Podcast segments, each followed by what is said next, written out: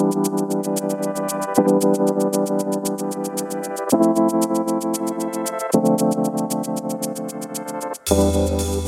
to the Factal Forecast, a look at the week's biggest stories and what they mean from the editors at Factal. I'm Jimmy Lovaas.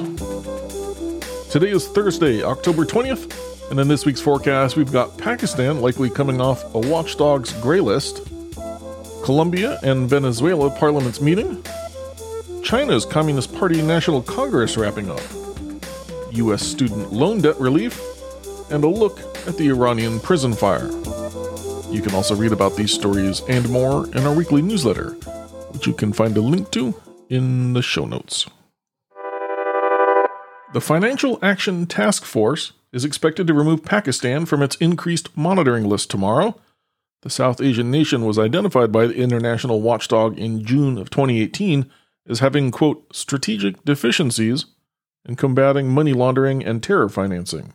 In June, the country was found to have substantially completed a pair of action plans totaling 34 items, while a 15 member delegation visited Pakistan in late August and early September to conduct an on site review of their efforts.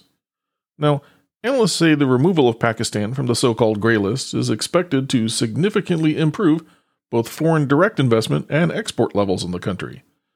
The designation has also made it harder for the government to receive financial aid from the likes of the International Monetary Fund and World Bank, among others.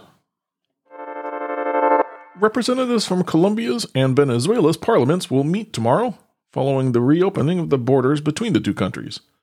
The land border between Colombia and Venezuela opened on September 26th after seven years of closure marked by poor relations between the countries' governments.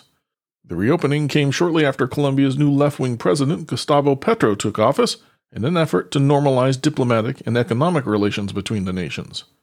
Tomorrow's meeting will be the first of five bilateral gatherings to address issues related to the border territory and its reopening.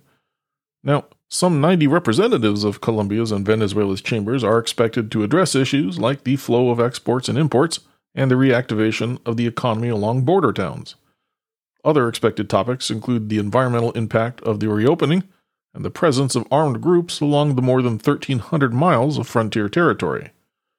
Officials from both countries have shown interest in holding popular consultations with border communities in the near future, the goal of which would be to develop measures that increase security guarantees and improve the standard of living in the area.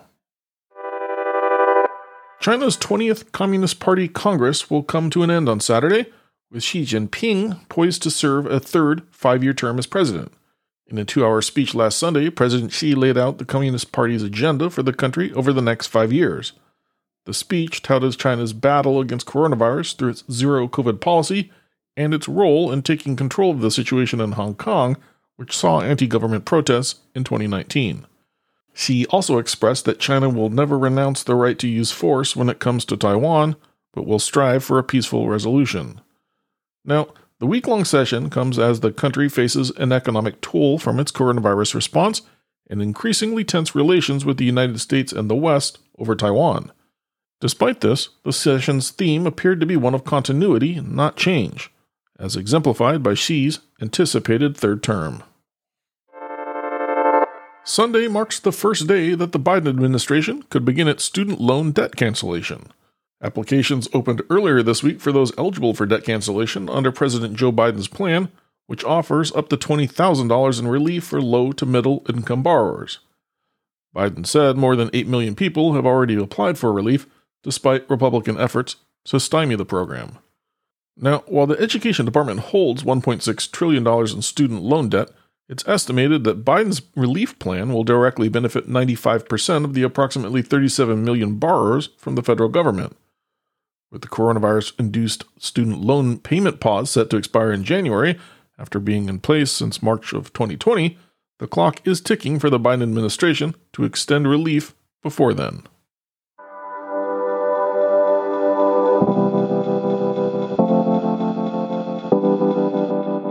Our last item for this forecast is on the fire at Iran's notorious Evin prison. For more on that, I spoke with fellow editor Agnese Bofano. Hello, Agnese. Hi, Jimmy. Thanks for having me today. So glad you're with us today. Uh, can you maybe give us a bit of a briefing on the fire that broke out last week at the prison in Tehran? What do we know about it? Of course, yeah. On the so on the evening of last Saturday, on the 15th of October, we began seeing several eyewitness reports and videos reportedly showing flames erupting from the site of Iran's Evin prison just north of Tehran. And from these videos and reports, you could also hear sounds of what appeared to be explosions and gunshots. And not long after that, we also started seeing family members of the detainees outside the prison gates shouting anti government slogans, which the police then responded to by firing tear gas. And since then, it's been confirmed that at least eight people have died and dozens of others have been injured inside the prison. Do we know what started the fire? And do we know what the gunfire was all about? Well, several days on, and unfortunately, it's still very difficult to verify exactly what happened. I mean, according to Iranian authorities, a fire broke out following a premeditated jailbreak. Tehran's prosecutor then said that this took place at the prison's seventh ward, which apparently houses crime related detainees and is estimated to house up to 1,400 prisoners. Um, and then, as the night went on, media outlets aligned with Iran's intelligence agencies at first, they reported and then quickly denied that the sounds of explosions were due to the detainees attempting to escape and then stepping on landmines. Is there any connection between this fire and the ongoing protests in Iran? Well, yeah, the alleged jailbreak has definitely sparked speculations that it might have been connected to the ongoing wave of nationwide anti government protests.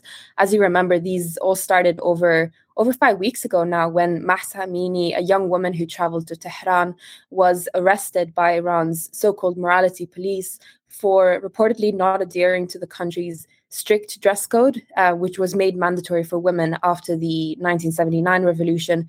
But Amini then, shortly thereafter, fell into a coma and died while in police custody, with her family and human rights groups arguing that this was due to her having been severely beaten by the police.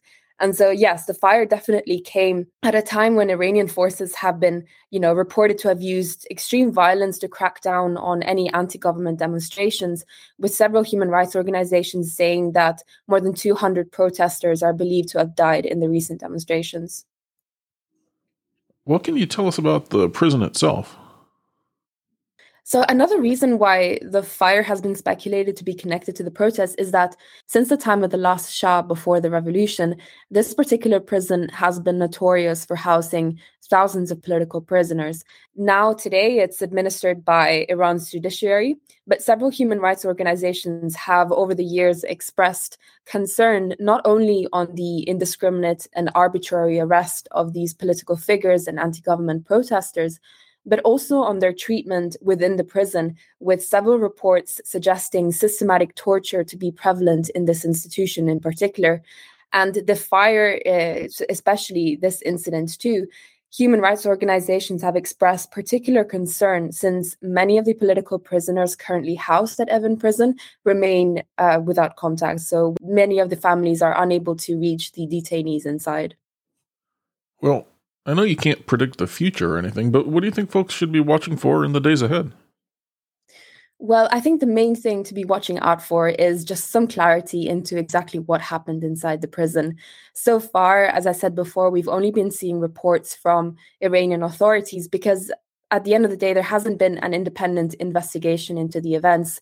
For example, Amnesty International is among several organizations to have called for, and I quote, unhindered access, they're calling for international monitors to investigate reports of abuse and torture, among other things.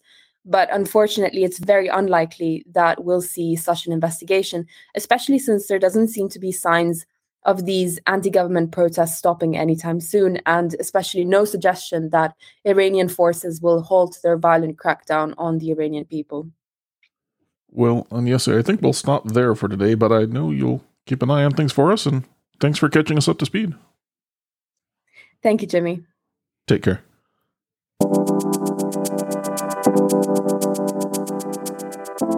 As always, thank you for listening to the Factal Forecast. We publish our forward looking podcast and newsletter each Thursday to help you get a jump start on the week ahead. Please subscribe and review wherever you find your podcasts. We'd love it if you'd consider telling a friend about us. Today's episode was produced with work from Factal editors Joe Vieira, Irene Viora, Aves Ahmad, and Alex Moore. Our interview featured editor Agnese Bufano, and our music comes courtesy of Andrew Gospie. Until next time, if you have any feedback, suggestions, or events we've missed, drop us a note by emailing hello at factal.com.